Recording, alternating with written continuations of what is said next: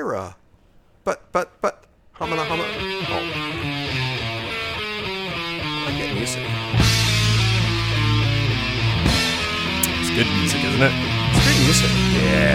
feeling it. You feeling it? Yeah. I'm feeling it. Howdy, everybody. I'm Robert. And I'm Ira. And this is Anti Wave. Yep. A podcast all about the aborted efforts of oh, Hollywood. he's doing it again. because this week we're going to be talking about what movie? oh Ira? yeah, what's the movie? What's the movie? It's it's actually called uh, Reversing Roe. yeah. Reversing You know, you didn't Roe. need to check your paper this time. Yeah. That, that must mean that you. I practiced on the 101 freeway coming over here. I said it over and over to myself. or maybe it's a good title. Maybe it's a memorable title. Is it I don't know. We'll I don't talk know. about We'll that. talk about that. And after we talk about that, we'll talk about our top five. hard choices? Look I was at ready you for that. I'm on prepared. fire. Damn. Hard, cho- interesting. Hard choices. Movies that Yeah. have hard, difficult choices for Yeah. the characters. Hard choices are difficult choices. I've got a hard choice in my pants I'm right sure now. Mm-hmm. You do. Yeah, I'm sure you do. Uh, yeah. So reversing row, uh, we're going to be talking about abortion. Nothing like having uh, two straight white men sit in a room You're talking reading. about I was abortion. thinking that on the way over here on the 101 freeway. How fuck us? I don't know why white Fuck has- us. has Or, anything to do with White it. filters into it for some reason because actually in the documentary there was some emphasis on the African American community and how abortions affect them. Oh, Disproportionately. Just yes, that's the word, disproportionately. So how dare we, you and I, two white boys, talk about such a controversial dare issue? you? How both of dare us. me? Fuck us both. No, how dare When you, it's how dare obviously me. A woman's how? d- Oh yeah. Yeah. Oh yeah. Yeah. Yeah, you're right. Fuck it. So this week we're going to talk about abortion. Yeah. And uh, that's going to be pretty interesting. I I don't think that's something that's really come up on this podcast too much. It ha- I don't think it's ever come up. and I don't even think I. It's one of the few issues I don't think I know how you. you know how you. View once again abortion. you're reading my mind while i was watching i wonder how robert fe- we never really talked about the issue of abortion Yeah. And it'll- like, i'm curious to hear You know your what we should do? take. We should fire up some mics and uh, record this for a podcast. yeah Yeah, let's do it. oh now you say But before we do, what'd Yeah. you see this week? what i see oh are you saying it's time for the week in review That's what I'm saying. yeah some are old some are new we now present the week in review Yeah, man. there's a few films i'd like to acknowledge Oh wow! number one look at you. You're all settled i'm in. so organized It- the- y- you can't see I'm this revved because the the you know this is the power of radio. But Ira literally wiggled his butt in in an effort to get excited about the films that he saw and I he think I wants to came. share. I think I came. Yeah, yeah, you yeah. think you came? It's a I- very I have mild a- I orgasm if have you a- just came. I have a bone to pick with Cheeky. now, I did watch the last 20 minutes. I see. a- a So few you had nights not ago. made it No, for but the- I want the to talk last to you about 20 this. minutes By the way, before. Cheeky, we spoke about it. You had a great term for that. What did you call it? Something smut. And you had a wonderful. Elegant smut? Was that what I elegant said? smut. Funny. Yeah, it was very cheerful. And What did had a I call wonderful- it? You had another word besides s- elegant. It was something smut. I thought it was a great Check last term. week's episode. Yeah, check it. We'll find out. Are you aware? Now, what's the message of that film? At the very end, she says to him, I'm going to cheat. You should cheat too. That will keep the fires burning and our passion intense. When we make love, it'll be wonderful. And you know, I know it's a porn film, but the message of it's Hey, hey, okay. Eh, it's elegant smut. It is an elegant smut film, but didn't the message kind of bother you a lot, or am I overthinking? that it's okay to cheat. That was really the core message of the Ah, It's Mm-hmm. film. so interesting that you, of all people, are mentioning I this. know. Well, I- it's very European. It is very European. and Europeans, you know how they do like they'll like the the French guy will be like with his wife, but al- also his his mistress, and they just have it, it's like he's with the wife because of the personality, but he's with the mistress because she's young and hot. Right. It's you know But there's a there's something to be said for that. right, but you're kind of circumventing. If I'm, I'm sig- you're kind of going around on this. I guess I guess I'm getting it it lost in the idea of is it wrong to cheat in the right first place? and it's pretty funny that I'm. I mean, bringing wait, this up sorry, in a- producer Joe. Yes, it's very wrong to very wrong to cheat. and it's funny that I picked up that message. It's a it's a porn film, and I came away with that. I bet you came away. Yeah, I did come away with that. So I just wanted to bring that up with cheeky that, uh, but I still found it delightful. Now, the other birthday present you gave me a couple weeks ago, director's cut. And Robert, that's just hardcore porn. How dare That's just hardcore porn. It doesn't even have the breezy, lighthearted flow of cheeky. The director's cut uh, it. is the best porno I've ever seen. Better than cheeky? Yeah, I mean the it, it's hilarious. The, they're, they have sex so hard that they break the bed, Yeah, the great scene. And In it's fact, a- I think I texted you. when and I it's said the bed just legitimate. broke. They legitimately broke the bed. You I know. could tell that it I know. wasn't staged. They were startled. Yeah. They were startled and a slight giggle. She Yeah. did a slight and they kept on going. They kept on it was going. unexpected. It was not meant to happen. I know, I know. But Wow. it's just hardcore porn. You like that more than Cheeky? I like Cheeky more. But the message Cheeky is a bothered better movie, but as Cheeky's far a as bit- like full on porn, me. Yeah, yeah. director's cut is really good. Right. Right. It's fu- it makes me laugh. It's so silly. Yeah. You just like that guy's long lens on his camera. Super long lens. Yeah, it's yeah, clearly like yeah. a spray painted, uh, you know, cardboard tube. Oh, cardboard rolled up tube. Yeah, it was long and black and hard. Oh man. Yeah. Okay. Um, there's two o- more films I want to acknowledge, and we spoke about both of them You know, last. I'm sorry. I got Yes. to Oh, interrupt. Okay. Here's how I saw Director's Cut for the first time. I don't think I've ever told you this. When I first moved to Los Angeles, I I was broke. And I mean I was so broke. I was living in in a probably 300 square foot apartment, something like that. So may, maybe even smaller, maybe 250. It was me, my buddy John, and my buddy Mike. And the shortest one of us is six foot four. So we're all giant dudes. Yeah. And while we're there, then Mark came and lived with us for a little while. And then we had house guests for a little while. So it was actually, we were talking about this th- this past weekend. There were actually six people living in this s- space at one time. And we were all super broke. My spot was on an air mattress next to the trash can and every night there was a sol- small leak in the air mattress and every night my butt would slowly start to sink down and it would hit the floor and then in the middle of the night at like 3 a.m i'd have to blow up the air mattress and get it back together You didn't have a hand pump? I, I eventually went out and bought one. Okay, go ahead. Yeah. So, uh, very, very broke. And when you're so broke in Los Angeles, there's not much to do by way of entertainment. And a friend of ours, Ray, we would go over to his house, and he had the porn cham- channels. Uh, someone had descrambled the porn channels for him, the Playboy channel and all of that. So, of course, when we went over there, I would be like, "Hey, what, let's turn on the porn channel," and it was about four or five guys who would go over and I would force them to have to watch porn, which was very weird. No one was masturbating, but we would just sit there and watch the porn channels. And I would just, you know, uh, like Mystery Science Theater 3000, just kind of yeah. comment on the porno channels the entire time. And everyone else kind of would too, but I, I was fascinated with it and in a very kind of strange homoerotic move. And that's how I saw Director's Cut. And man, I was a fan. I wound up giving it a standing ovation. It was a great movie. You didn't invite me over. I didn't know you at that time. Uh, yeah. yeah. Wow. Yeah. Hardcore porn. Yeah, the, man. what- uh, the best of the best. Director's Director's cut. Yeah. Yeah. Two films we spoke about last week, Robert, that I happened to see. Yet again, we spoke about Changeling, and I watched it. I want to say something else about that movie. I know we were, we were speaking about all the glowing comments we're making that Clint Eastwood at his best and so on, and I think it was the best Angelina Jolie Yeah. has ever done. The close ups of her face, the whole period piece, it just all worked. And the movie was beautifully shot with a lot of browns. Yeah. There were a lot of earth tones throughout the film. It greens and, and even even the blues were kind of this brownish blue. Yes. Yeah. Yes. And I love how you knew that Altaloma is that the community? Uh, I in can't remember the Riverside? name of it, but I know it cha- changed, its name to it. I love Riverside. that you know that. I Yeah. love that you know that. But I watched that uh, again. By the way, something I want to point out: there was a movie called Changeling, which was this. There's also the Changeling, and that was with George C. Scott, the Changeling. And I've I never always thought seen it, those but two- I, it was I a think I crappy- found out when I when I was researching this Right. movie. So the movie we're talking about does not have the word the in front of it. Also, late last night, it came on. It came on regular TV, and I found myself watching The Vanishing. The Vanishing. Yes. Now the which second one. The, The, sec- second one. American The one version. 1993, the American version. You Kiefer what's- Sutherland. Yes, Kiefer. And you know what's interesting? I thought maybe that I, I assumed these two were going to have switch roles. I, I really What do you thought mean? that Kiefer Sutherland was going to be the. I could see them s- flip Oh, their instead of roles. Jeff with- Bridges? Yes, Ah. but Jeff Bridges was very very good and weird with that quirky delivery he was doing. It was just You're really right. That would be a great if we switched those roles. Yes. That movie would still work. I agree. Well, e- even the ending. No. No, well, I'm Well, just saying it would- the movie would still be the same, right? I I think Jeff Bridges could have played it the other way, and uh, and Kiefer, Kiefer Sutherland, could have played it the easily other way. played the other part. Isn't that interesting?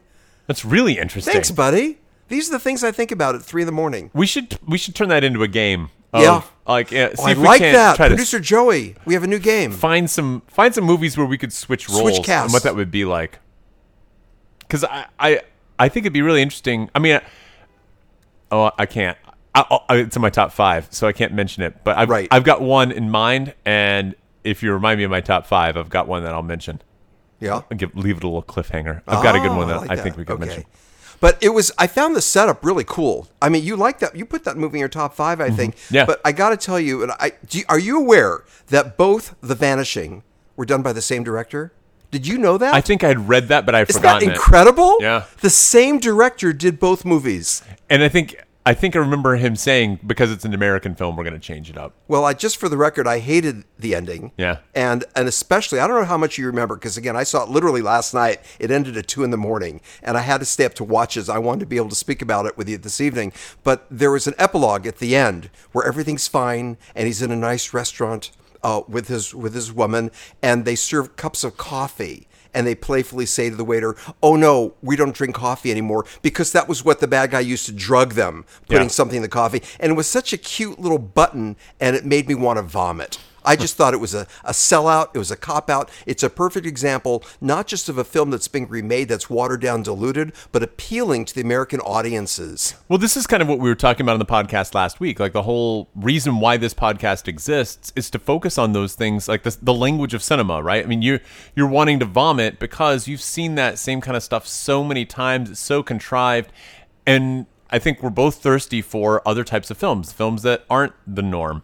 And I, I mean, the original Vanishing was better in that way Absolutely. Absolutely. because if you've seen enough films, then you, you, seeing the same shtick over and over and over again is is awful. Now, I mean, if you're if you're 13 years old, watching the American version is great because you've not seen enough films to really realize the cheesiness of that. Right, right, right.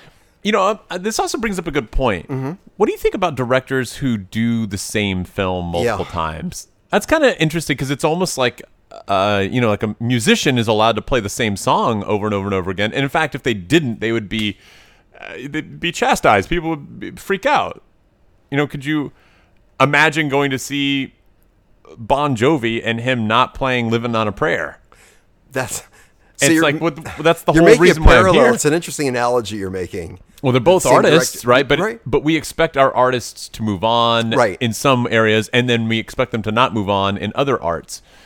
It's kind of strange how we think about that. But if if this same artist says, "Hey, I'm going to remake my my own movie," I don't know. Is that is it derivative? Is it interesting?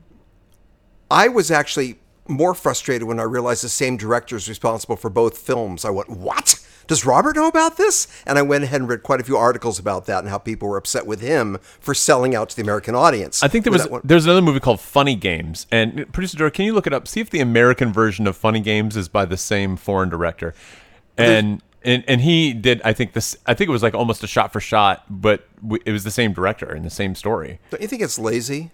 I, I think this is really interesting. I can appreciate a singer, Bon Jovi, doing the same song. That's their anthem song. That's what they're known for. The crowds are screaming to hear it. But isn't that lazy? This is really interesting. Yeah. You can make that argument back at me that isn't that lazy, but somehow I give them a pass because it's what the masses want. Well, you can ship the art. I, I Yeah. know where you're going. I know where you're going. But still, as far as a director making a film and then doing it again 20 years later, it just feels like it's rubber stamping. Well, kind of semi-famously, uh, Lars Van Trier, who started the Dogma '95 film movement, uh, th- there were rumors circulating, and not sh- quite sure if it ever came to fruition, or if it was reality, or if it was just conjecture. But he had challenged Martin Scorsese to and um, and De Niro to remake uh, Taxi Driver as a Dogma '95 film. And uh, and I always thought that was really interesting. If, if that, I think they had played around with the idea of doing it, and then he ultimately was like, "Nah, I'm just too busy with other stuff." But they were they were gonna try to do it. Right, right. Yeah. I think producer Joey has something for us.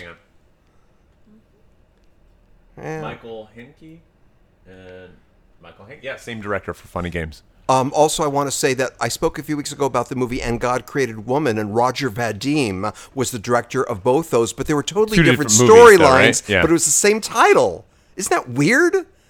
Isn't that weird? Yeah. Yeah.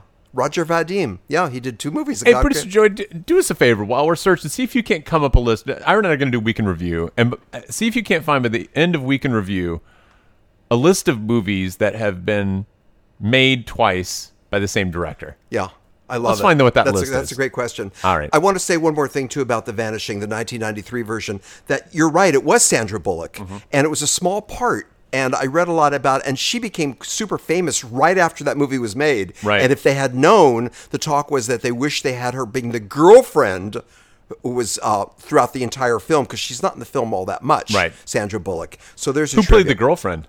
Oh, she was terrific, and I googled her this morning. Was it Kira Sedgwick? Was it- No, no, it's not. Tr- Trish, some, darn it. she wasn't wasn't a name, was she? But a semi name.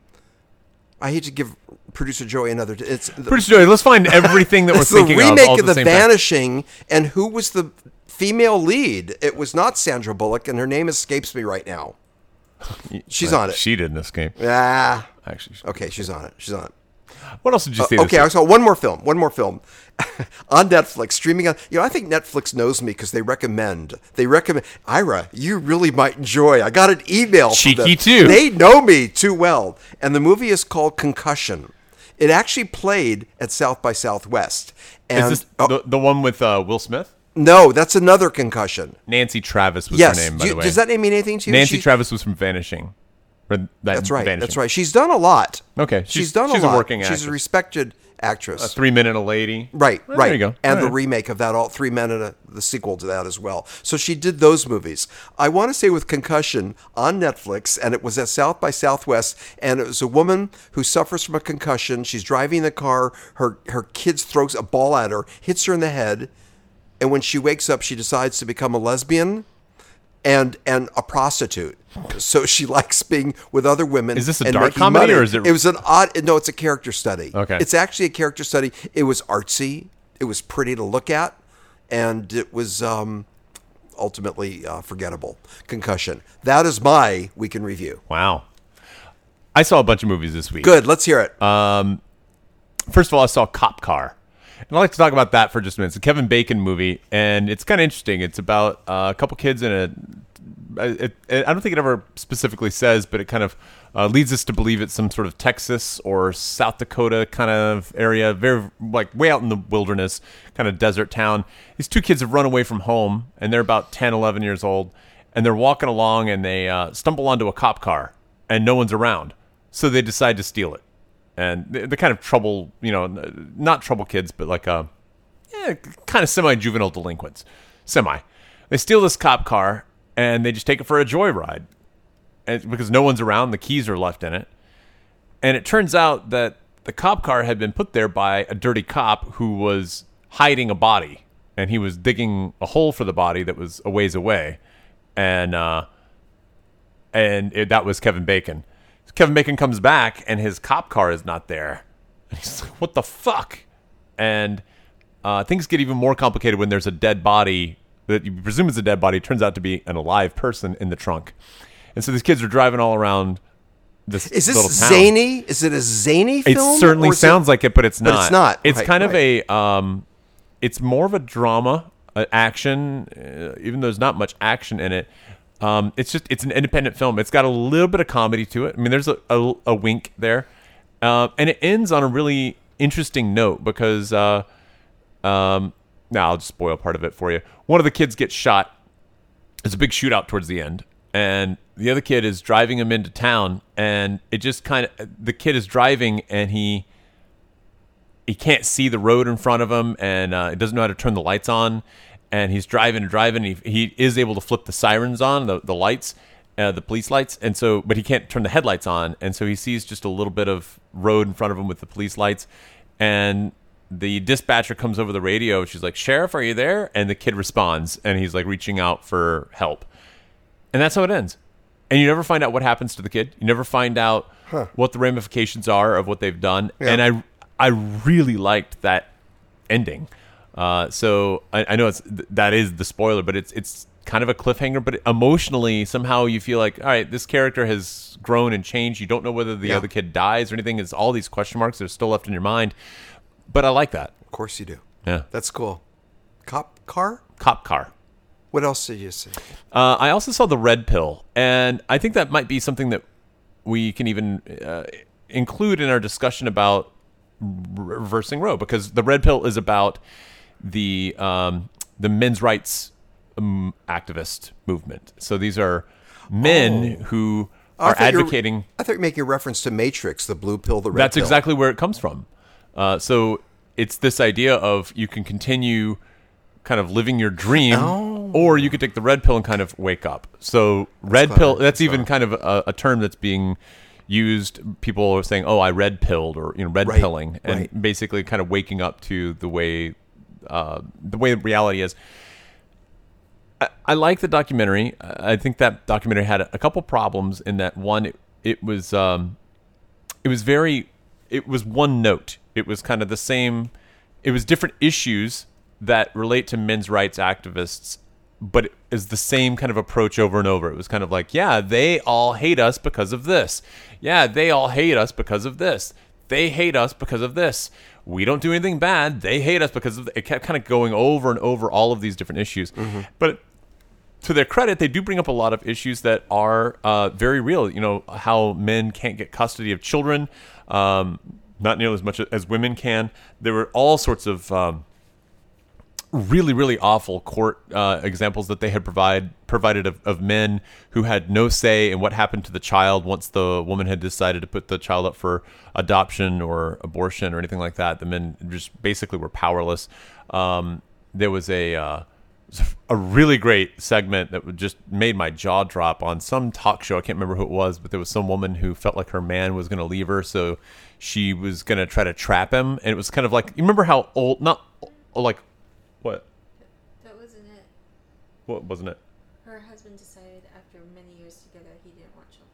Okay, that's uh, that's what it was. Yeah. So the the husband didn't want kids, and the wife says, uh, "I want to trap him." And it was one of those old Ricky Lake kind of TV shows with the crowd sitting in the audience, and the host was like. What do you think, folks? Should she trap him? And everyone's like, "Yeah, trap him!" I'm like, "What the fuck, man?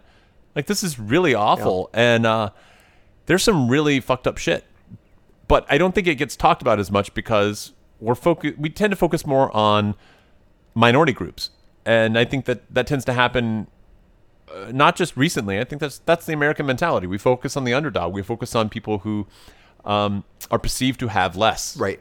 and men have historically Oppressed. The oppressed. men right. have historically been the oppressors Right, right. uh, and i get that but you know i don't think that that means that we should ignore some of the problems that happen with men you know they're they're the ones that that go off to wars and fight wars they're the ones that die in those wars most of the time uh, like i think it's like 98% or higher for most of, of the past wars of the 100 years i think there was one war that was they showed statistics that was one war was 95% almost everything else was 98% or above of the fatalities in war american war were men Right. makes sense Sure. Uh, and so I I don't know. There are a lot of men's issues, but to even bring those up to certain groups, they wind up just shitting all over you. I know. Like, oh, what you're saying is anti-woman. No, it's not. And we can be a feminist, and you can be a masculinist, and you could have both of these. I things. feel like I'm being marginalized. Do you? You know, I was saying that to be funny, but I think there's some truth to that. I don't feel like I'm being marginalized. but Marginalized is not the right word. What would the right word be? I'm being I feel like we. I feel like our society has divided into these two camps. And I feel like this is reversing Roe as well. I feel like this is going to be a similar issue, but we've divided ourselves into two teams red team, blue team, and you're e- if you're not with us, you're Polarized. against us. Polarized. Yeah, but it's Polarized. this idea of fighting with the other. And if you are representing something that I'm against, then you must be against me. And Right. it's like, well, no, we can. Th- that does that. Reality is so much more complex than that, and viewpoints and political ideas are so much more complex than that. It's not this blue and red world that we've been painted. It's it's much more open than that. There's all different shades of purples in between, and you can certainly protect men without harming women. right. Right. I'm still back on marginalized. I don't think I'm letting go of that. In what way? I, I need to think about that. I know it's a strong. I, I- I'm searching for another word that doesn't quite mean it to that extent, but being. I, past- oh, I think be- I'm uh, what I'm upset about just in our our culture, our society is we we focus on a handful of things. We focus on race more than anything else. We focus on gender. We focus on s- like uh our you know our sexual orientation and we somewhat focus on class and age, but we don't focus on uh, maybe a little bit of beauty in there. But we we don't focus on intellectual elitism. We don't focus on on treating dumb people. What do you mean a little on beauty? A lot on beauty. Well, b- I'm saying we don't focus on as much on allowing the ugly person to right. Okay. have rights. but the emphasis is on beauty uh, greatly. yes, we yeah, emphasize right, right, beauty. right. We, we're a beautyist culture, but we don't focus on we don't focus on height. I have huge advantages because I'm high, I'm tall. Right. But it, I think when you start getting into other ideas of segregation in our society and separation and, and advantages that you might have, all of a sudden people start to kind of negate them. It's like, ah, who cares about tall? Well, why are we focusing on skin color then? That's just as arbitrary as, as height. It's just as arbitrary as intellect. It's just as arbitrary as anything else. And we're focusing on just a handful that we can't seem to let go of. Well, the answer is that tall people are not being discriminated against where certain people of color I would are. disagree. I knew you would. I want to hear this. I mean, want to you, hear you this. get on a get on a uh, an, an airplane, and you tell me that tall people are not being discriminated against.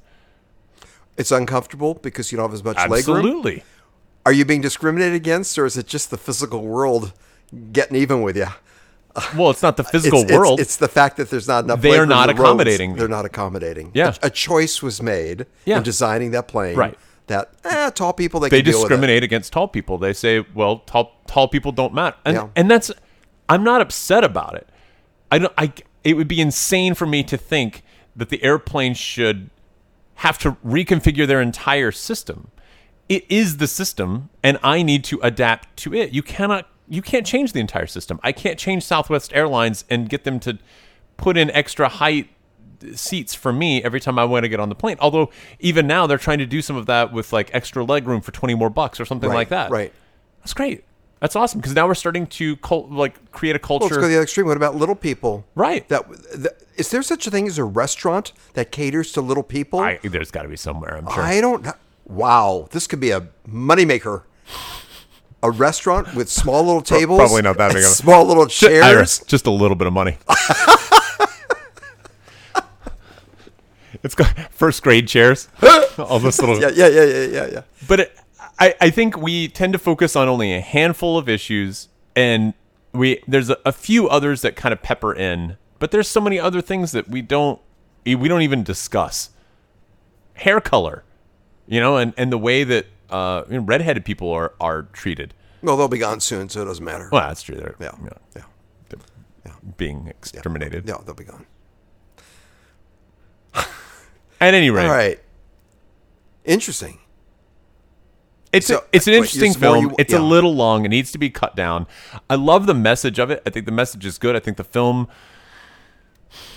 the the film is interesting. It just it, it needed to be a little tighter because it just kind of, it became a little like all right we, we get it already. There's some really great moments in the film. It's worth checking out. But I'm afraid that the people who are watching that film are watching it in an effort to say yeah fuck you liberal women feminazis. That's what they're trying to do because that's exactly how the women are treating Right. the the men's rights activists. You know, an offshoot of what you're saying, and I think this fits in, is that is that wealthy people are being scorned.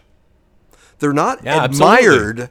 And I remember growing up in the 50s, we used to put wealthy people on a pedestal. Right. Because they did some, maybe some lucky ones inherited it. But for the ones who went into business and were really successful, we put them on a pedestal, acknowledge that. We want to be like them. Ira, that's such a fucked up flipped. society I know, I know. So if it you does don't tie in with have what you're that. saying. So it's it's flipped at that too is a form of when you discriminate, when you encourage Right. people to not be profitable in a I capitalist know. society like ours, all of a sudden, no one's going to fucking work. And that's exactly the situation that we've crafted for Agreed. ourselves. Agreed. now, all of a sudden, you have people who are expecting a handout. You have people relying on the government. That's right. And you're expecting more and more people to, to row this boat. Wealthy people are not And only you're not frowned wrong. upon, but they're scorned.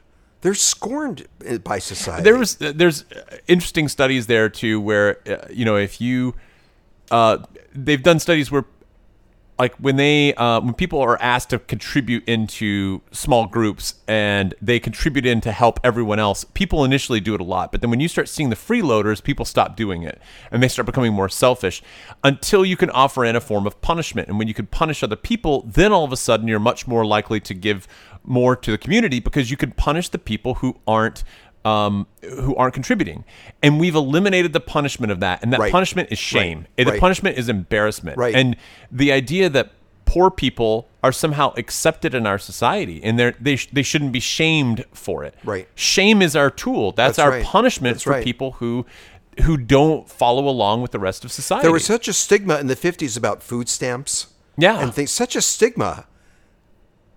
and now I think that it's was just a healthy commonly stigma. open And now it's, it's eh, well, especially by the liberal community, and they, they, it's embraced. Like, how can we help you? It's our fault that you're in this position. I was so this disgusted cessation in when I life. was when I was working in the film industry Yeah. uh, a number of years ago. It was very common because I was working commercials and music videos, and you would go from gig to gig to gig, and everybody would work this gig, and then when they were done, they would file for unemployment, and you could do that, all right, because they, technically the job had ended and you lost your job, and then of course you would get another one later on, and they would even try to get. Um, you know, I remember some people saying, "Oh no, I can't take this job because if I do, it'll, I'll lose my unemployment," which is so fucked up. Like, oh, I need my free money from the government Right. rather Right. than going out and, and earning it. Right. And and the fact that they didn't have shame to even say that.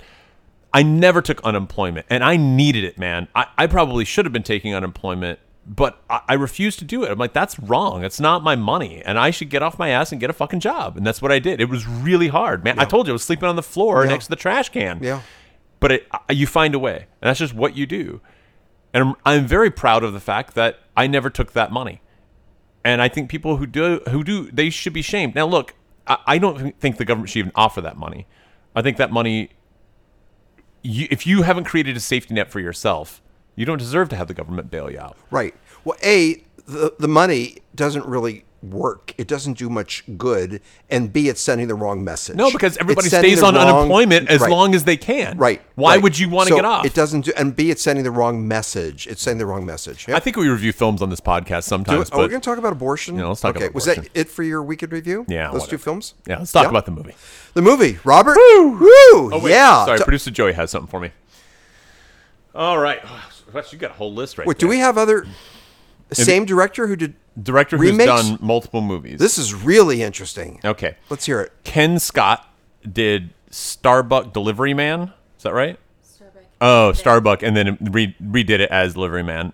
Different title, same premise. Yeah. I don't. I don't want to mention this one because it's one that's going to come up a little bit later Uh-huh, It's in your tonight. top five. That's right. Alfred Hitchcock did the Man Who Knew Too You're right. Much You're right. twice. You're right. You're right. Should Did have he thought do of M that. for Murder twice? No, it was Man Who Knew Too Much. Yeah. Uh, Takashi Shimizu, he did The Grudge twice, the, the Japanese version and then the American version. Same director. Yep.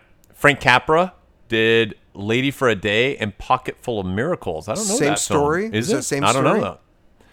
Uh, Funny Games, that was the one that I mentioned Right. before. The Vanishing, we mentioned that before. Yeah. Uh, Howard Hawks did Ball of Fire and A Song is Born. I don't know those films either. Huh? Ole Borndahl did uh, Not of a Gaiden, Not of a Gaiden, and then Night Watch. Oh, that's right. Night Watch was good. I forgot about that. Was with you and McGregor. Man, Night Watch, good film. Check that one out. I should go see the uh, the original. And then what do you got? Gela Bab- Babluni? Babluni? Man, I'm so bad at these foreign names. Uh, did 13 twice, and then uh, Yasuzu Ozu did A Story of Floating Weeds, and then Floating Weeds twice. Wow, there's a Yeah. bunch of them. Interesting. You got some actors in here. Josh Josh Whedon did Age of Ultron, and it has a lot in common with the Buffy episode of I Robot, You Jane. And J.J. Abrams' crack at Star Wars Force Awakens was pretty much a straight up remake of A New Hope. But I'm. s- Oh yeah. But I'm still going to make the argument that it's lazy and it's not. A d- d- director isn't flexing his or her muscles to try something different. You don't buy that, do you? no. You don't buy that at all. No, because I think there's a It's like phoning it in. Didn't they done it? Successful. Let's do it again. No, because rubber I- stamp. No, Rubber stamp. I disagree. I think you can find stuff in the in the reattempt where you go, you know what? Here's where this was Right. flawed. Anyway, there's that. Hey, Well, let's talk okay. about reversing Roe. You want to? oh, do we have to? All right. let's- I could sit here and rant about politics for another hour and a half. if you want. Robert, talk us through it. Hey, Reversing Roe is a documentary on Netflix. You can check it out. It is all about the uh, historical background to the Roe versus Wade decision, and then also uh, the, the the kind of changes that have been happening politically with abortion and why abortion is such a, a hot political topic, and the possible future of uh, Roe versus Wade, the Roe versus Wade decision, and it being potentially overturned in the Supreme Court. Well said. Thanks, bud. Well said. I've been practicing that. Mm. I can tell. Do you like it? No, I didn't practice. No, but I mean, do- what do you think of the movie? Um, you know what? I felt like almost the same thing that I did with the Red Pill. I I liked it. It was shot really well, but it was uh, it just didn't. It didn't really go anywhere. This movie was dead on arrival. Ha ha. Uh, It was good. Uh, I wasn't blown away. Here's what I wrote down. Okay. Mm. One sentence. Why you write things down? I do while I'm watching it. Yeah, I take notes. Ah. Was this film? Lottie da, Mr. Note Taker over here. Was it an overview or was it a rehashing? And that's what I was struggling with. It, it at times it felt like I, I, I know this. We know the issues. We know what went on. I know what you but mean, but- Maybe for people who aren't aware, Yeah. it's a good documentary. Look, Robert, Robert, as as you know, I used to teach at the speech 101 public speaking, and I don't know how many speeches to persuade on on um uh, Roe versus uh, Ro- Wade. Roe versus Wade. Uh, so I- I've heard this. I've heard this. I've heard all the arguments about abortion and so on. So maybe part of that is that I'm I built up. I built up a, uh, a a lack of compassion for it because I'm I'm so familiar with all the arguments, the issues, even the history of it, and maybe this was a good film for newbies, people who need to be exposed to this stuff. I felt like it was a rehashing, like I what- thought it did a good job. there was a segment could of have the been- movie where they they c- explain how the court case came to be and who Roe and Wade were. That was interesting. Yeah. That was because it was based on John Doe, Right. Jane Roe. I did not know that. Yeah. I, I didn't know that. and then I guess the woman later on became, a, a that's big right. Christian. Yeah, she Christian. changed her mind. Right. Yeah. Yeah. yeah. You know, it's interesting how virtually all the presidents flip flopped. Yeah. That was that, That was, was really really interesting, interesting, uh, including Trump and the others before him. Yeah. They they were became two faced on this issue. They were telling the people what the people wanted to hear at that time. Yeah. Yeah. Yeah. So that was that was yeah. You know what's I want to bring up an interesting philosophical questions. And when I was younger, I always felt that documentaries either should be objective or should be attempt to be objective, unbiased, to show both sides and, and let the audience decide for themselves. But I know there's been a shift away from that the last couple of decades, Yeah. right? And we, we you know we we've seen this with Michael Moore's documentaries. Right, right, that's what I where was gonna it's- say. Yeah, I know. That's the perfect example. Where obviously with this film, the filmmakers had an agenda. But and you I know think what? it's safe to say that it was No, I don't think that's I don't think that's safe to say. They did have an agenda, but the problem was I think they tried I think I think if these filmmakers were sitting here, I think they would say, "We really tried to be even-handed," but I don't think they were. I think that's the problem. I think that's the problem that I have with this documentary is it tries to be even-handed, but every time it shows uh, a a person in the documentary that doesn't agree with their side, they're kind of a religious nut job. Yes, I'm going to pray for you. Yeah. I'm not upset with that person. I'm going to pray for her. That's Yeah. what the lady who was being dragged out of the se- the Senate chambers. didn't It- give it, them- was it wasn't It didn't give the that, it didn't show him as being smart or articulate. right. It did not give them a And fair that was bothering me. a that fair was voice. bothering me. That Yeah. was- for me there was a built-in agenda and I thought it was very one-sided. and that, that's what I'm saying is it was very one sided, but I think they felt like they were being even handed, Right. And I don't think they were. What, what did you think? Did you like the film? you know, Mm, I guess. And again, I, I felt like it was a rehashing.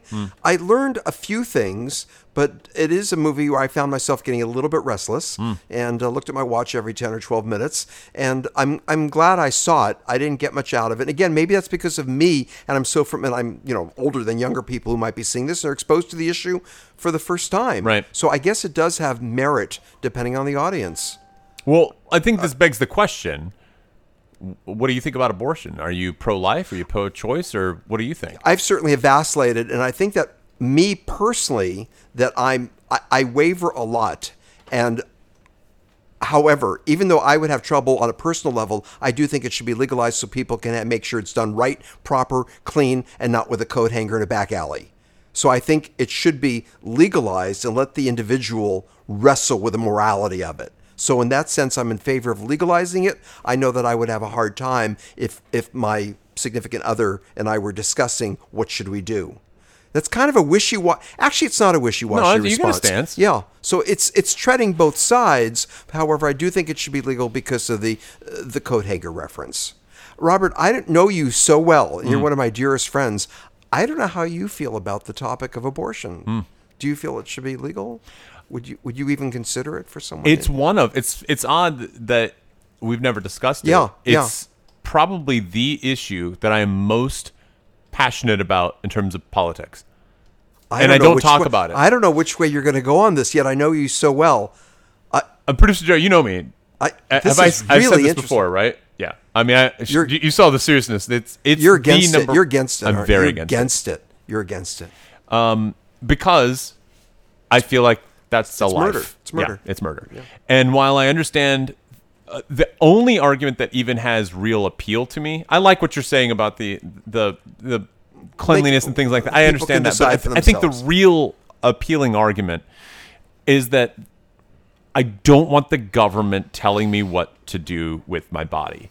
I don't want the government involved in anything. I, I hate the government. Wait, you're making an argument that it should be legalized. I understand. That's what I'm saying. That's the only appealing Oh, okay. argument Yeah. that I have, Yeah. which is get the government the fuck out of all of my right, decisions. right.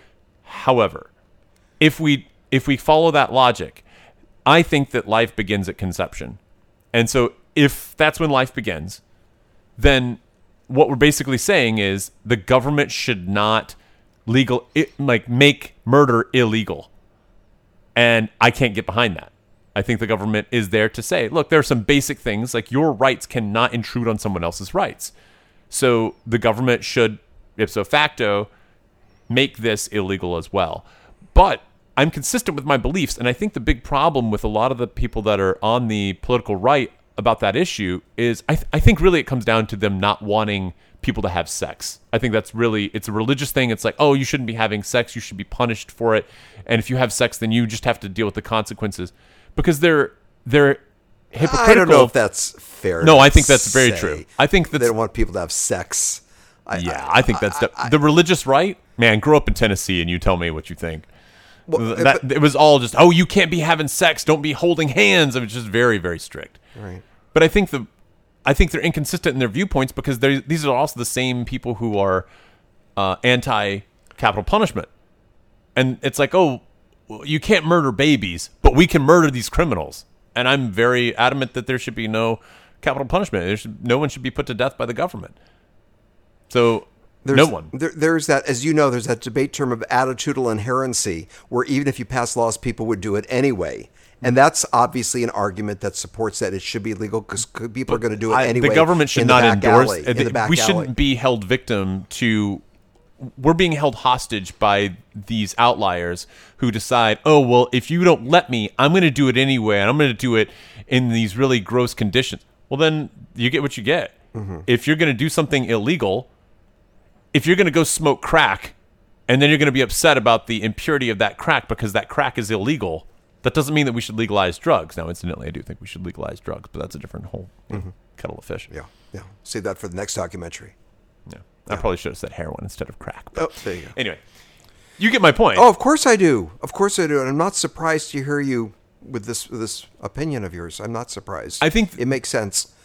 I- we the sanctity of life is so important, and people are flippant about it, and that's what bothers me. You know what's interesting, and this was touched upon in the documentary. Uh, the image of the sonogram Hmm. kind of t- made an emotional argument that here it is. Yeah. and you can look at the sonogram, and people put it on their refrigerators. Yeah. you know, with magnets, and you see the formation. You see the formation of, of what is, I- and I think- I see that as a built-in. the way that the packs film an kind emotional of- wallop. Yeah.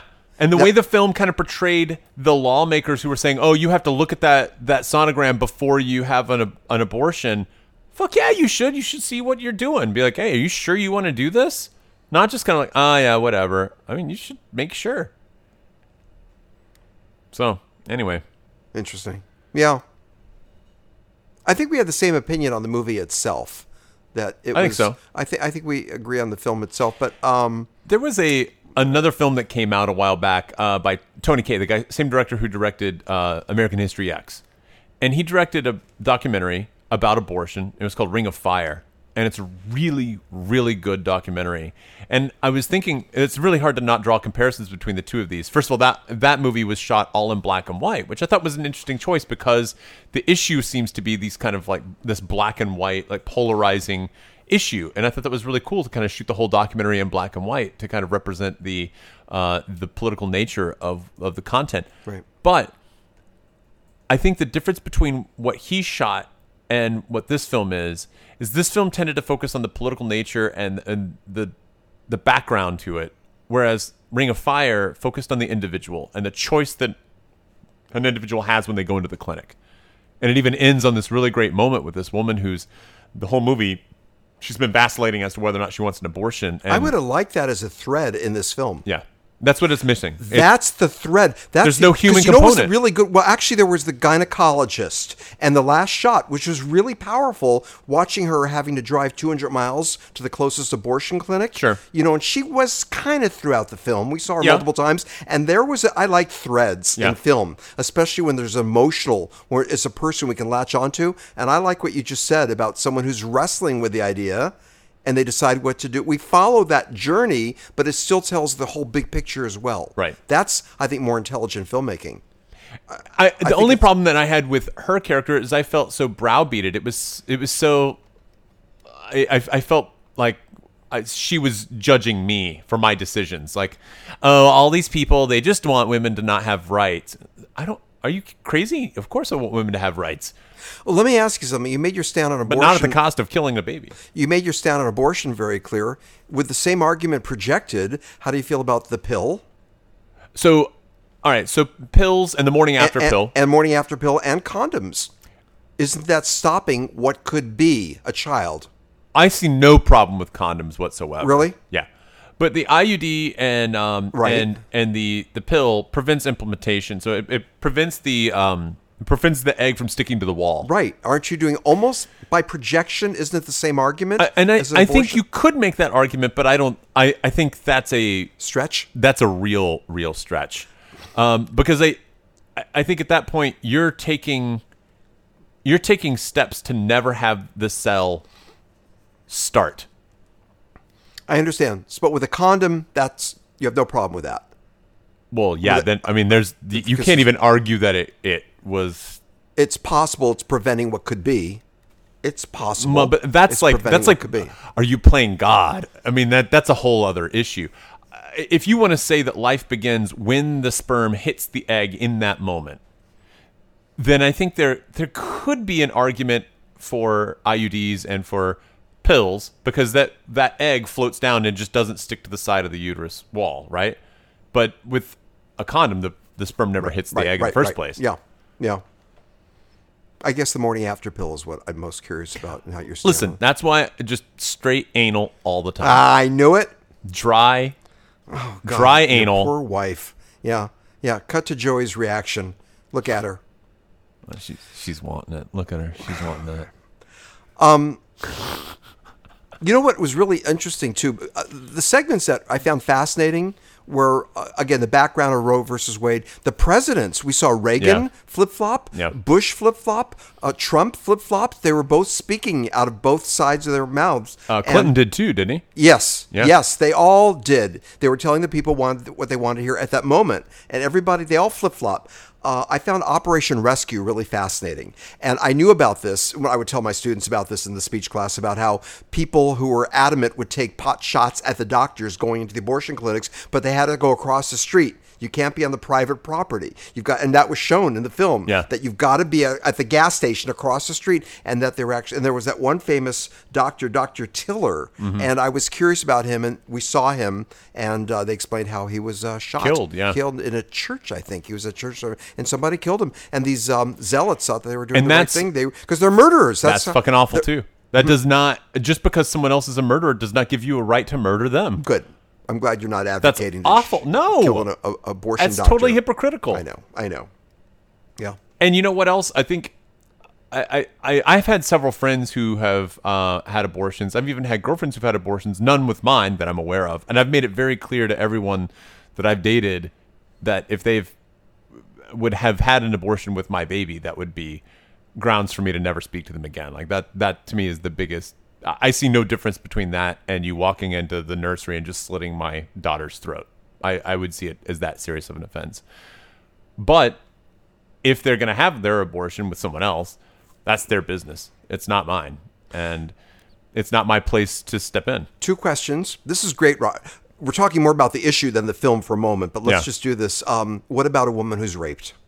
What about Robert? Can you see a few exceptions such as a No. rape I'll and tell you b a deformity, a deformed fetus as also an argument? How do Definitely you not feel the about deformed those? fetus. Deformed, Really, deformed fetuses are lives. They have the right to but come without arms, without legs, and they're go- okay. You feel that they should. Yeah. that's not. But what about someone who's in. Rape or, raped? or let's and- go incest, right? You want to put incest Yeah, in let's the go bag too? hardcore on this. All right. This means that the woman would have to give birth, go through all that for nine months. Yeah. And every time she holds this infant, this child, the memory Yeah. of this act of violence would be so ingrained in her. Don't you feel that that would be an extreme case where perhaps abortion is the morally right thing to do? Well, the first thing we need to do is we need to go rape somebody and find out. The second thing we need to do, well, I guess we need to do two. We need to do a control. So we'll rape rape someone and get her pregnant. Group A, and then group B. she has the abortion. And then group B is we rape her and then she, you know she has the baby. Come on, come on. Serious. I really want to hear your opinion on this, sir. I would okay. The deformities, no question, Really? no question. You got to bring that in, into full term. And I, I, producer Joey and I had discussed that before she got pregnant, which was, I mean, if we have a baby that has Down syndrome, uh, I mean, I'm not going to be thrilled about that. Obviously, we want somebody that's healthy, but I would never say Not just Down syndrome, but there was remember that era in the fi- the, the Thalidomide babies? That's the drug. Yeah. that's the drug. Without arms, without legs. And Do you think the peop- the babies that survived would rather have not existed? I mean that that's kind of a uh, that that's talking about playing God. I mean, just to say, all right, you don't get the chance to exist. Okay, but let's go to the rape question. All right, with rape and with incest, Yeah. we'll, we'll put those both in the same bag. Right. So I'm giving it to you. Like I I I understand what you're saying. First of all, the first thing to consider is that that's such a small amount of cases. That's an extremely rare situation where that happens. So we're talking about, I mean, tiny numbers. And what happens this is a very common thing to do where we use the, the, the minor examples to prove the overall point, as if somehow these, you know, three or four cases that happen per year somehow prove the overall nature of Okay, it's more than three or four, but okay, all right. no, it doesn't happen that often. Come on. That women get pregnant off of a rape? That doesn't happen all that I often. think more than three or four times a year, but okay, go ahead with your point. Anyway, I- I'm sure it is. I'm sure it's mo it's probably five or six. At any rate, the the those same cases, they've done psychological testing, and most women who have the baby are able to cope and deal with the rape so much better because they're forced to have to deal with the child. And most psychologists will say that I don't they- buy it.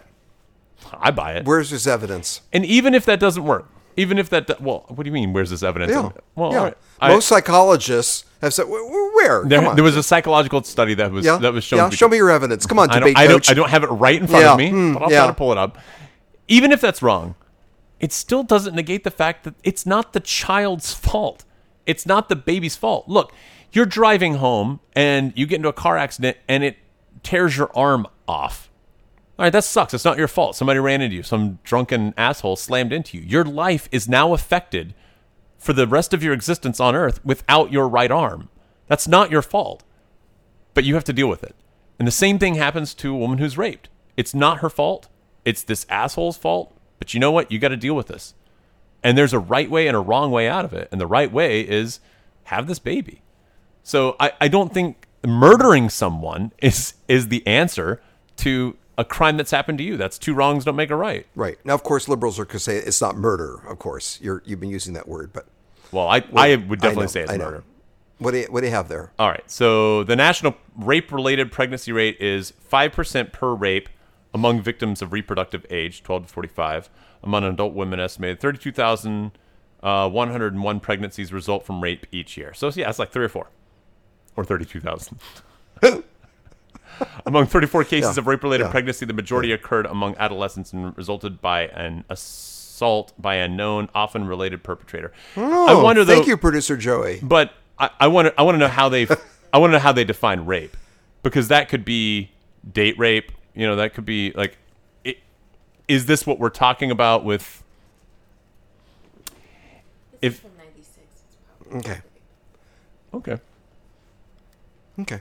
I All right, still, anyway. I, I mean, uh, aside from all of that, even the numbers, even if all, everything I'm saying is absolute falsehood, I still rest the idea on it doesn't make sense to murder somebody in order to okay. to get out of that situation. So actually, this movie that getting back to the documentary must have been a little bit off-putting for you, No, uh, because of because the I can- agenda I can- that we talked about. I can put myself out of my Right, political right, beliefs. right. I can I can intellectually have a discussion with someone about the issue and not like get bent out of shape and understand people are different. And I think honestly, I think that's the bigger problem in our society right now. It's like we're not able to let go of our own opinions and engage in thought with other people Right. about their opinions and their thoughts. So now shut up while I keep talking. Any money shots in this film? I think that big last sweeping shot of her driving to the next town. Uh, I think that that's going to be the big money shot for Uh-huh. me. Yeah. I mean, that shot, I mentioned that earlier. It Yeah. certainly stood out for me as well. And the cornfields or whatever that was. Yeah. The big yeah. Yeah. Yeah. Yeah. Yeah. Camera panning through the, and then pulling back. Yeah. And I guess I don't know the the footage of and, and it's not just because you said it, but also the footage of Reagan as governor uh, advocating abortion.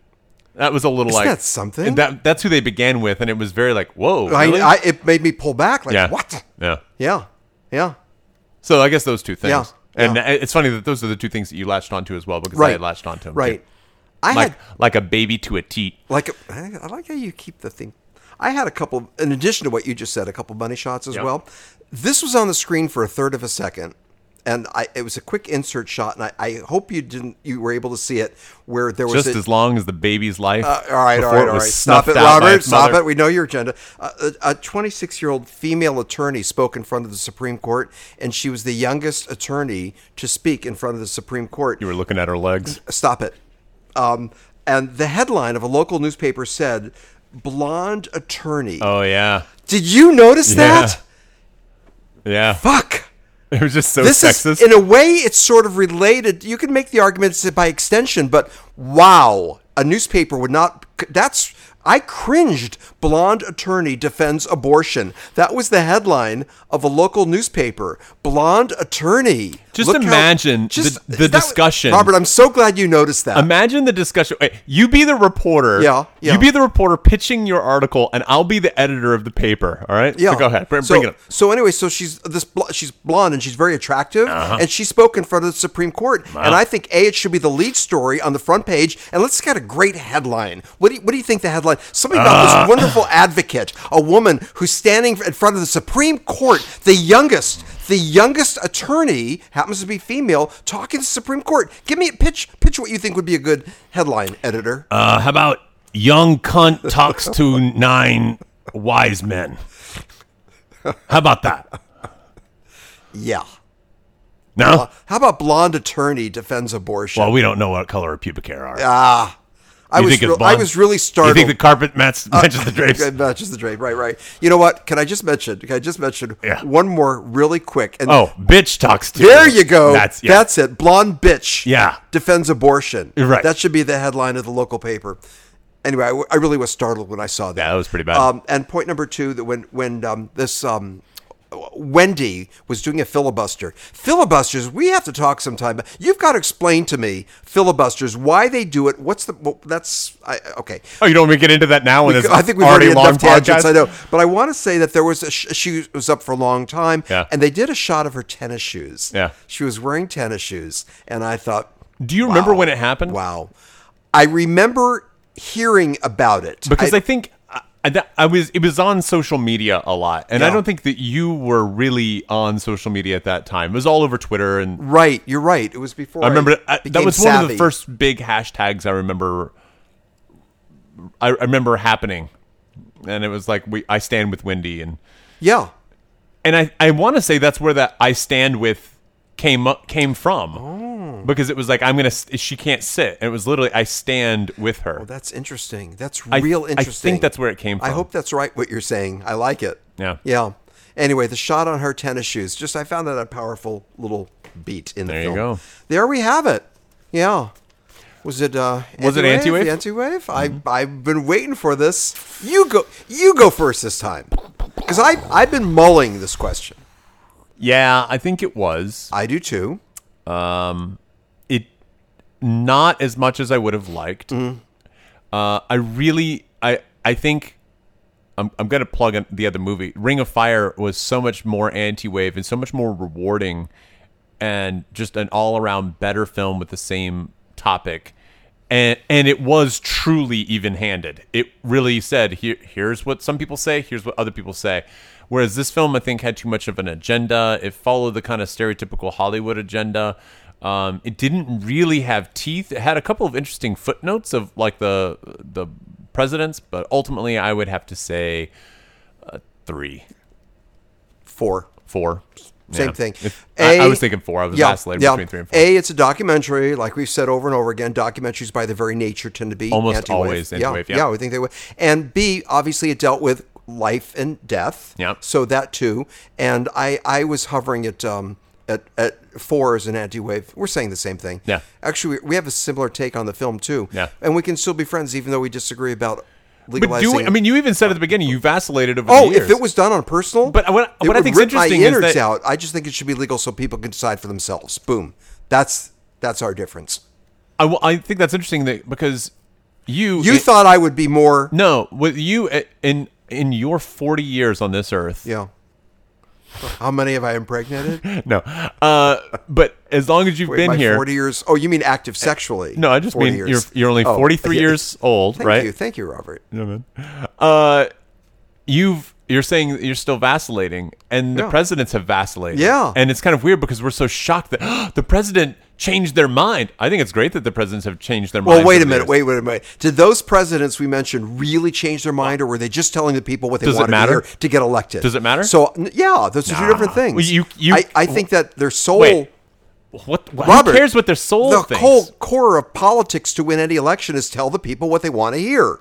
Audience analysis. Yes, and then Yes. and So I then don't know if they enact changed their policy, mind. enact policy that the people want. If the president doesn't like any of those policies, but he still does it, I don't give a fuck what he thinks. I don't need my president to agree with me. I just want my president to do what I want him to do. Right. I'm simply suggesting those presidents did not necessarily change their mind. They're just being smart. Great. Okay. Why is that such a bad idea?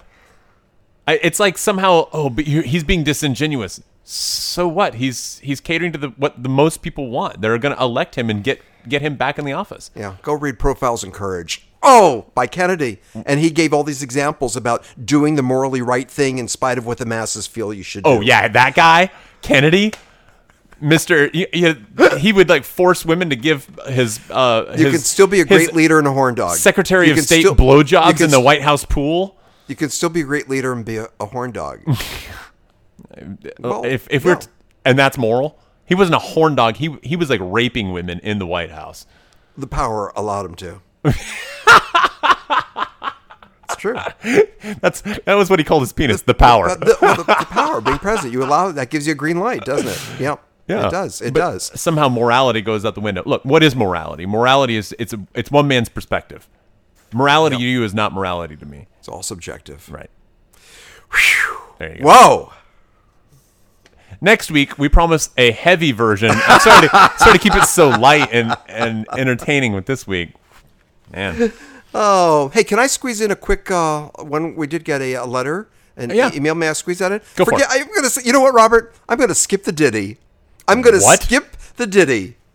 Yep. That's a podcast first. Uh, this is from a faithful listener who said, Ira, uh, did you just leave the ditty at home? "No, it's right here, but I'm I'm doing you a favor. It's a gift." Okay. Yeah. I can't find my piece of paper, but that's all. But that's all. I knew there had to be another reason. Hey guys, this reader wrote writes. Um, uh, Robert, you talked about Hitchcock movies often being about missing persons. You forgot the most obvious one: the lady vanishes. He's right.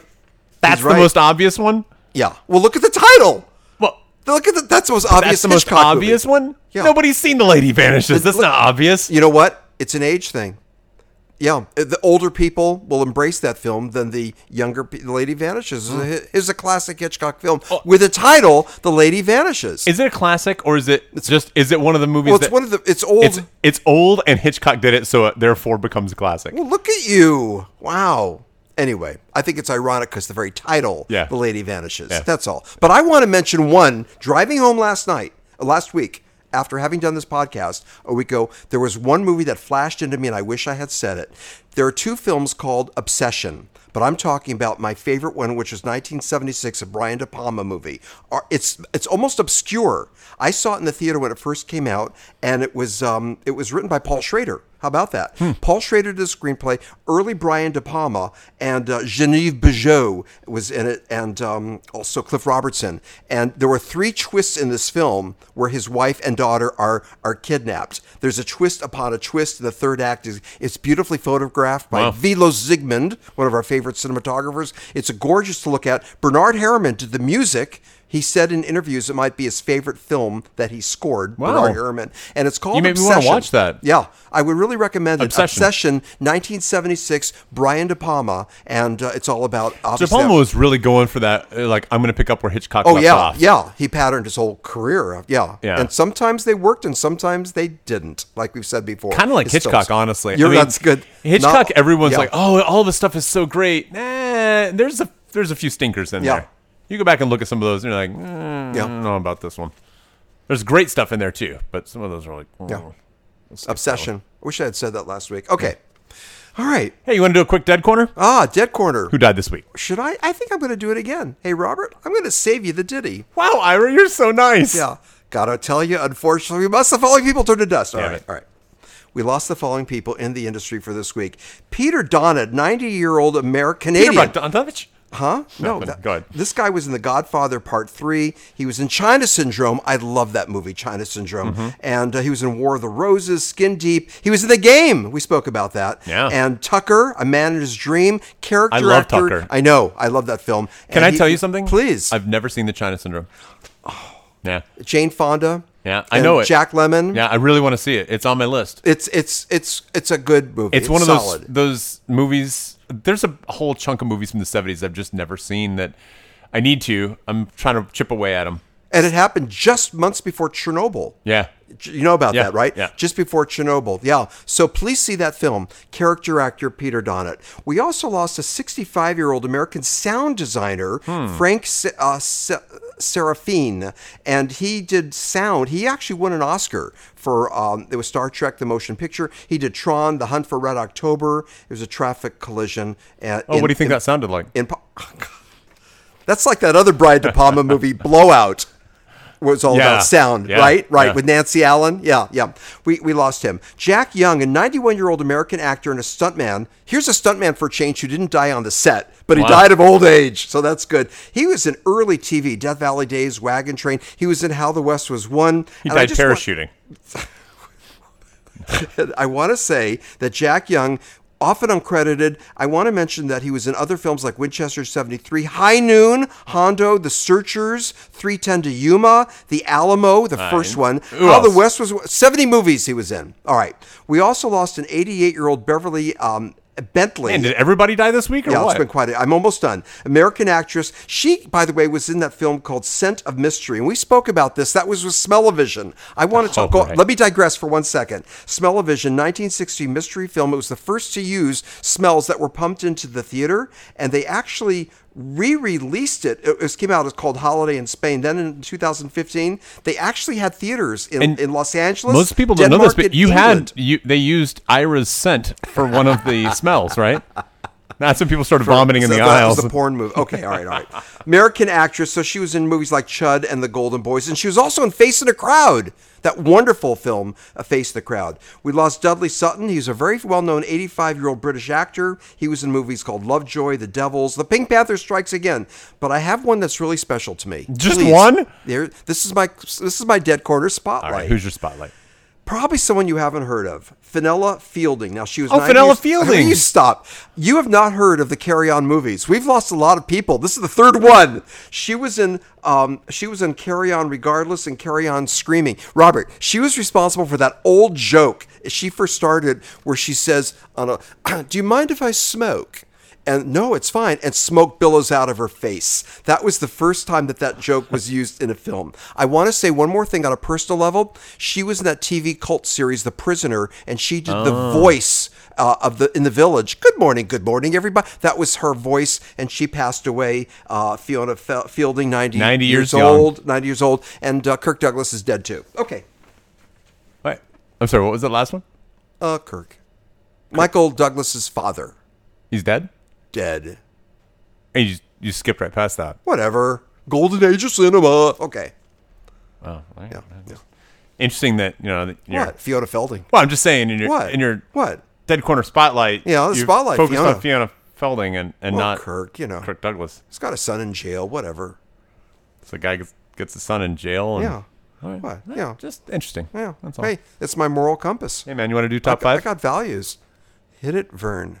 It's time to give a listen, you little creeps, to our top five. I'm sorry. What's that? Oh, we have a game. Oh, the game. Wait, wait, wait, wait. Vern, shush. Flowers, you little reading the sill of it. Get me out. All right. Let's uh let's play a quick game. All right. I'm ready. All right. this is real or unreal. We'll do three of these. Oh, all right? good. I like this game. This will go pretty fast. All right. First movie, real or unreal? This is called October Baby. I think we're Oh, I getting get a it. baby theme. Here we go. There's a lot of that going around. yeah. All right. A beautiful and naive college freshman sets out on a road trip with her misfit friends to discover herself after she learns that she was adopted and her mom tried to abort her. Now, for anyone who's listening, our goal now is Ira and I have to guess is this real or unreal? All right, what do you think? October Baby, is that real or unreal? What do you think, Ira? I'm going to suggest that um, producer Joey fabricated it. I feel like that's unreal as well. We're both saying unreal. Unreal. And now producer Joey's holds up a sign, I think. Is that what you've been doing lately? With East. What is it? Just tell us. What is it? Real or unreal? Real. It's real. Robert, we were both Wow. wrong. October Real. baby. Ah. Oh, there are your signs. Okay. All All right. right. Hmm. We have to All redeem right. ourselves. Let's do another one. All right. Number two, manifest. No, I'm sorry. Feminist manifesto. Right there. Producer Joey, right there's your marker. There you go. feminist manifesto. A 30 something involved in the feminist movement gets pregnant and contemplates abortion just as one of her friends chooses to embrace I a, a UDI? What is that? IUI? IUD. No. Oh. I, IUI. IUI to get pregnant, and another friend and her partner attempt to adopt their foster child. That the font on this makes it look like it was a. It looks like a weird character. I'm going to reread this thing real fast. All right. A 30 something involved in a feminist movement gets pregnant and contem- contemplates abortion just as one of her friends chooses to embrace IUI to get pregnant, and another friend and her partner attempt to uh, adopt their foster child. That's got so many little subplots. That's got to be real. I'm saying real. I was Yeah. going to say real. I'm gonna go real. Versus Joey, is that real or unreal? Unreal. She fooled us, Ira. Robert, we're, we're, 0 down for for 2. two. Damn. All right, let's redeem ourselves. All right, here we go. All We- right, this we is it. At least get this last one. Yeah. This is winner take all. Winner take all. Yeah. Too young to love. Elizabeth lives with her working mother in New York while her father is away working in California. Elizabeth's tale is one of parental neglect and lack of guidance. She gets in with the wrong crowd. After an affair with a sailor, she has an abortion and is eventually arrested for teenage prostitution and tells her story to a sympathetic judge who holds her fate in the balance. I think producer Joey wrote it. Oh, I think that's real. Oh, you do? Yeah. I'm glad we disagree. All right. Hey, This will be more fun on we're the differing. payoff. All right, I'm saying Only that one it's person can get unre- this right. I think- real or unreal? It is real. I don't Yeah. like this game. There you go. Wow. That sounds real. She could say him with the wrong. I thought it crowd. was too the sailor. the description, but I thought it was so flowery. Okay. Oh, wow. you think okay. producer Joey would say, "Hey, she's, Well- well- she gets in with a sailor." like a merchant marine. Hey man, let's do some uh, top five. You want to do it? our top five? Are you, Um, are you, want to go? Oh, to Vern? oh, and and our top five, and now hit it, Vern. It's time to give a listen, you little creeps, to our top five.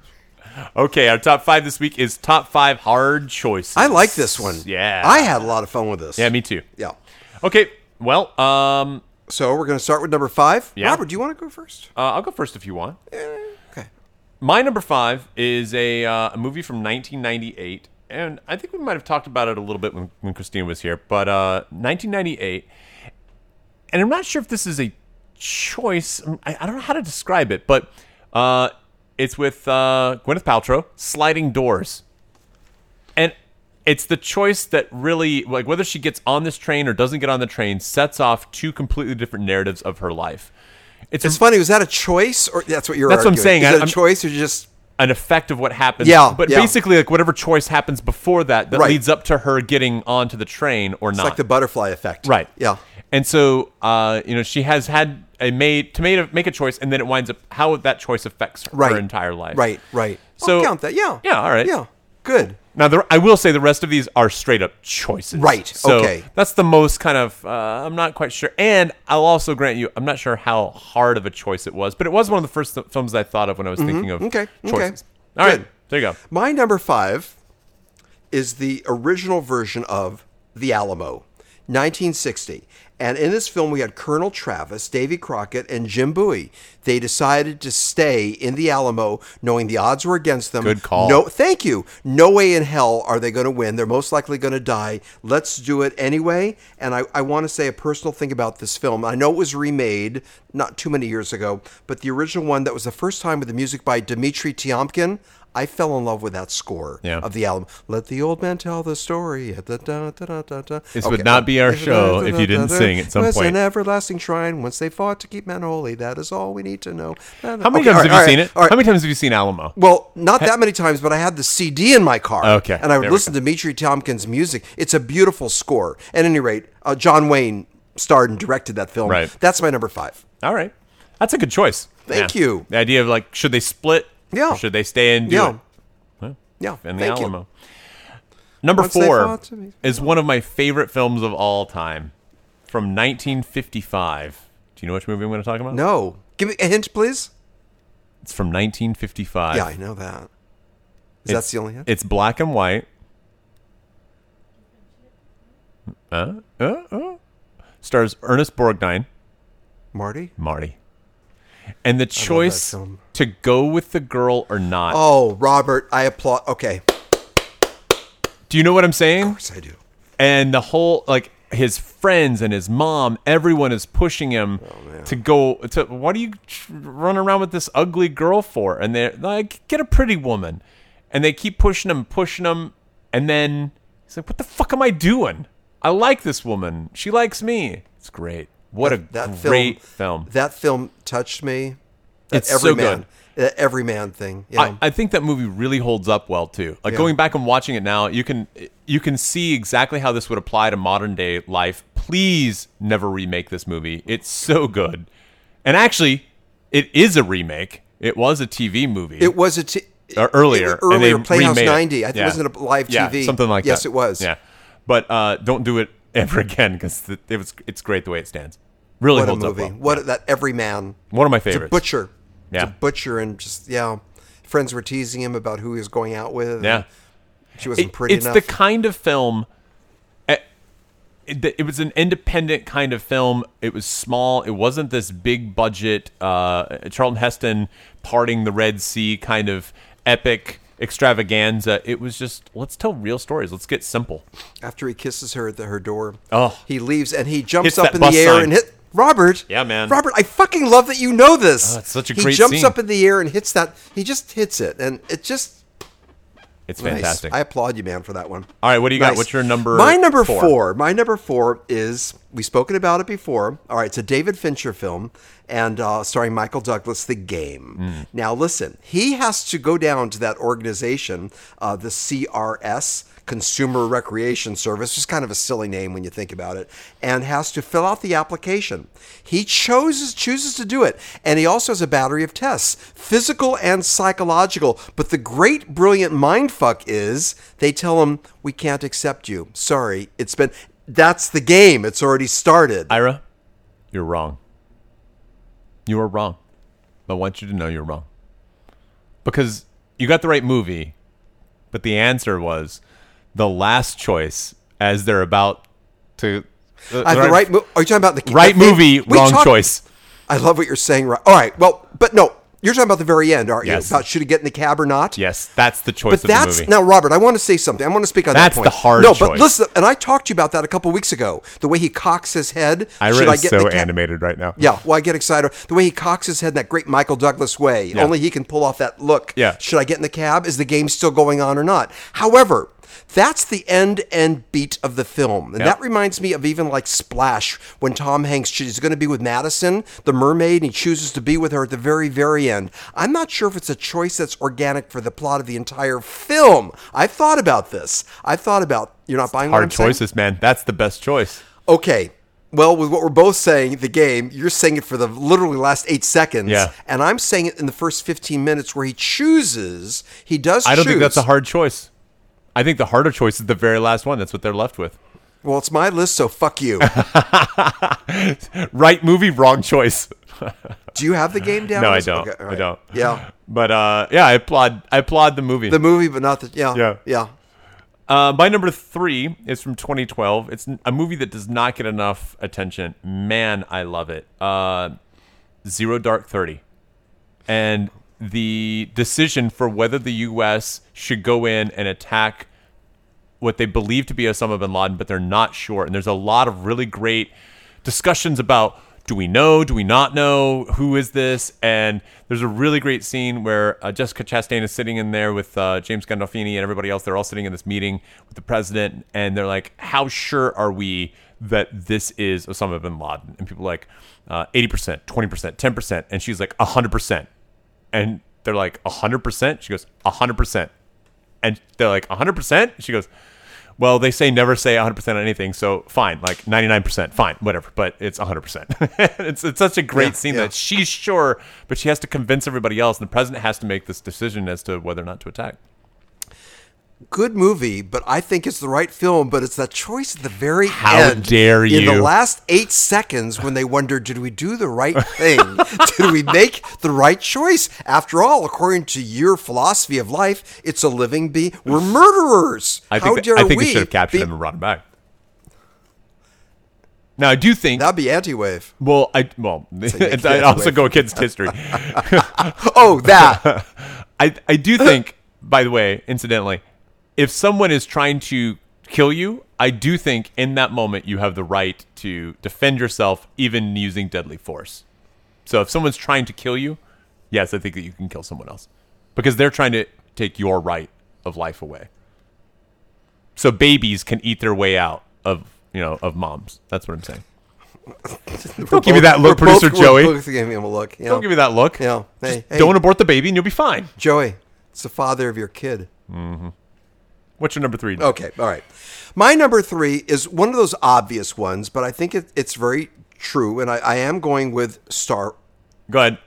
Say it. Star Wars. Oh, You didn't think Star I was gonna- Wars? No, that's- You- I I had a feeling you're going to say a very obvious. Oh, one. I, that one. Oh, we're only number three. There's still one and okay, two yeah, remaining. that's, that's why I didn't stop. yeah, you. I know, I know, but it's not, you know, it could be the entire franchise, and obviously we're talking about the Force, uh, the light, the light side, or the dark side, and the choice that the characters made. It can either be the entire franchise, all all the movies, or just perhaps you know Episode Four, The New Hope. That one, of course, with the the, the dark side Do you think that the the choice comes out a little bit more in uh It- the what's the Ewok one? The uh, Return of the Jedi. and it's in that one as a lot. I mean, it's in all of them. It's You're in right. all of them, but I'm picking episode four because that was the first movie, even though it was the fourth. Yeah. But you know what I mean. Yeah. So I'm just embracing that as my as my template.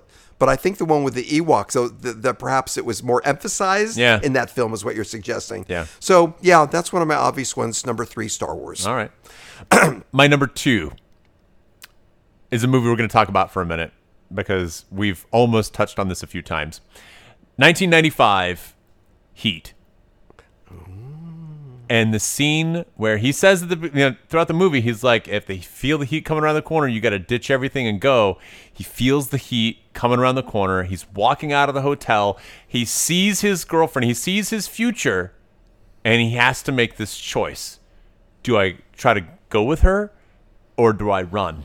And he just gives her this look. He doesn't say anything. And they stare at each other as he walks away. What a hard choice. Yeah. And he has to do it. He's just like, I, I gotta, gotta go. Man, that's a great choice. Heat. I want to talk about this movie because we've actually been beating around the bush all night with this movie. First of all, uh, we, we've talked about this movie in two different ways. First of all, uh, uh, Mann, Michael Mann, did LA Takedown and then he did Heat. It's the same movie.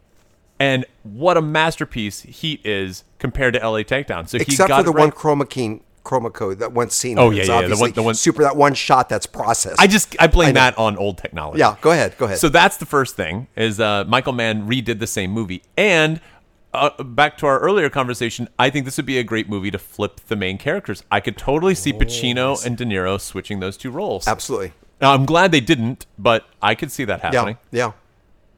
Yeah. Yeah. There you go.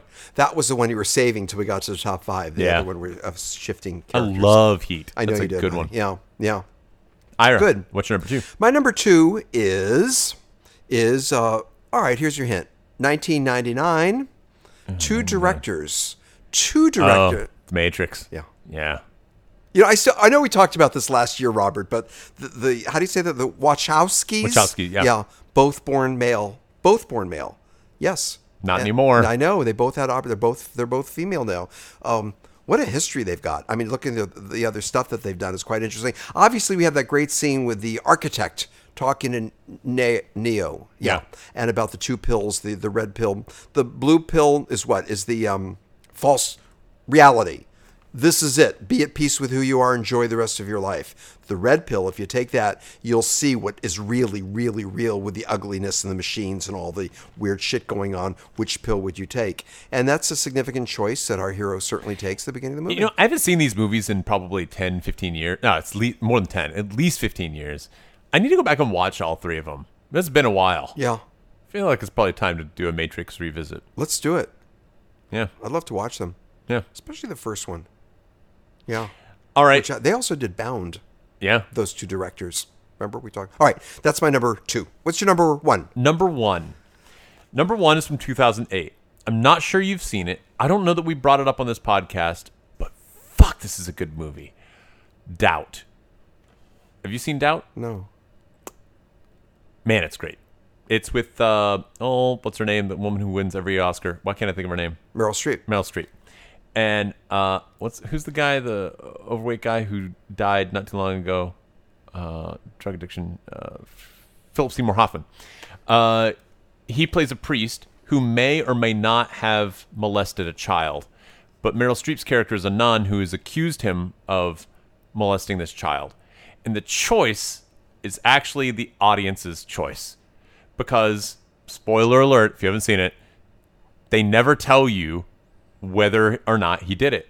And they just create this doubt the entire time. So you have to kind of figure out what do you think? I And like that. I like that. I, I thought that was a really like interesting angle to never really say. yeah. And the the way the the characters play the they play these scenes, it you could really see it happening either way. wow. And and the craziness that happens around accusing someone of some such a heinous crime and then the awfulness of doing such a heinous crime. It's a great movie. It- a beautiful, beautiful lesson in acting. They're really, really great. Nice. Strong movie. Nice. Now, I have a feeling Yeah. I know what your number one I is. know. I feel. You know, part of me, Robert, feels like I'm almost selling out with my number one because it's such an obvious. It. And I thought about that. Can I come up with something a little bit more edgy, provocative, clever, out of the box thinking? And the answer is no, you can't. But how can you not include Sophie's, Sophie's choice. Yeah, there you go. How can you not? Alan J. Pakula directed that, and uh, again, talking about Meryl Streep and so on.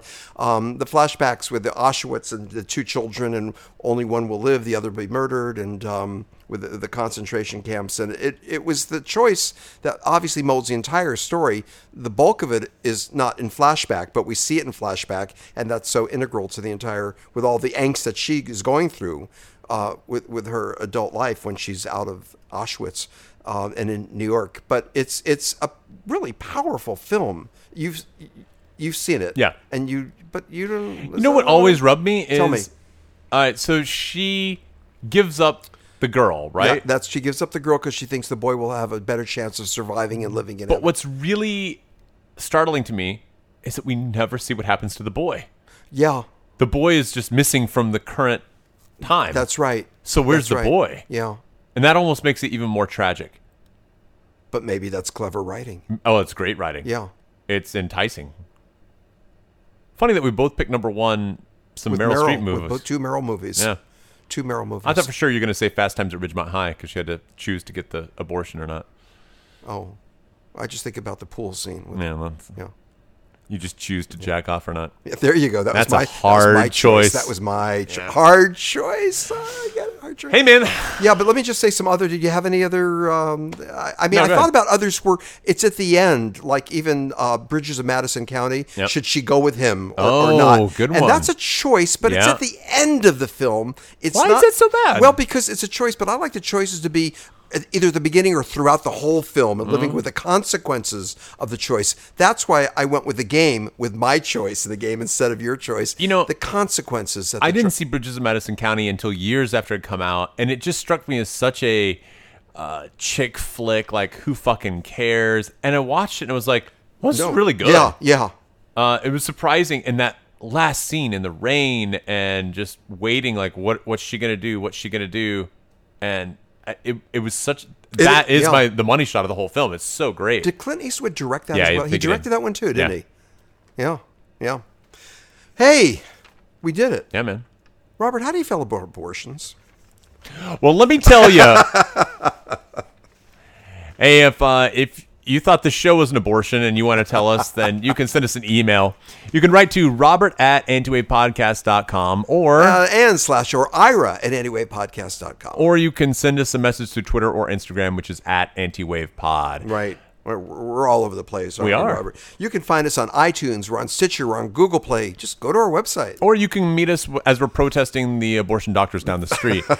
Any one of those is fine. Also, uh, you can check out our film at 30lovefilm.com. You can buy our DVD or Blu ray. That's right. And if you type in anti wave when in checkout, you get 10% off. So That's how about right. that? That's right. And did you say the website to go to? Yeah, 30lovefilm.com. Oh, you did say that, didn't you? Lots of lots of cool bonus features. Yeah. Yeah. Outtakes, deleted scenes, gag reel. And it's a pretty decent movie. It's a pretty damn good film. I'm proud of it. I am too. Huh? I'm proud of you, buddy. I'm proud of you. Yeah. Don't you think I'm a murderer? I'm a baby murderer? yeah. Fucker. All right. Hey, let's give producer Joey a round of applause. Yeah. Good job. Woo! Yeah. so I guess until next time, that, that about does it, right? I think we've covered. I feel. Are we leaving something out? I sort of feel like we are. We. I think we covered. Let's talk about filibustering real quick. it. What's the deal with Philip? Why- Until next time, keep watching movies. And we'll help you sort them out.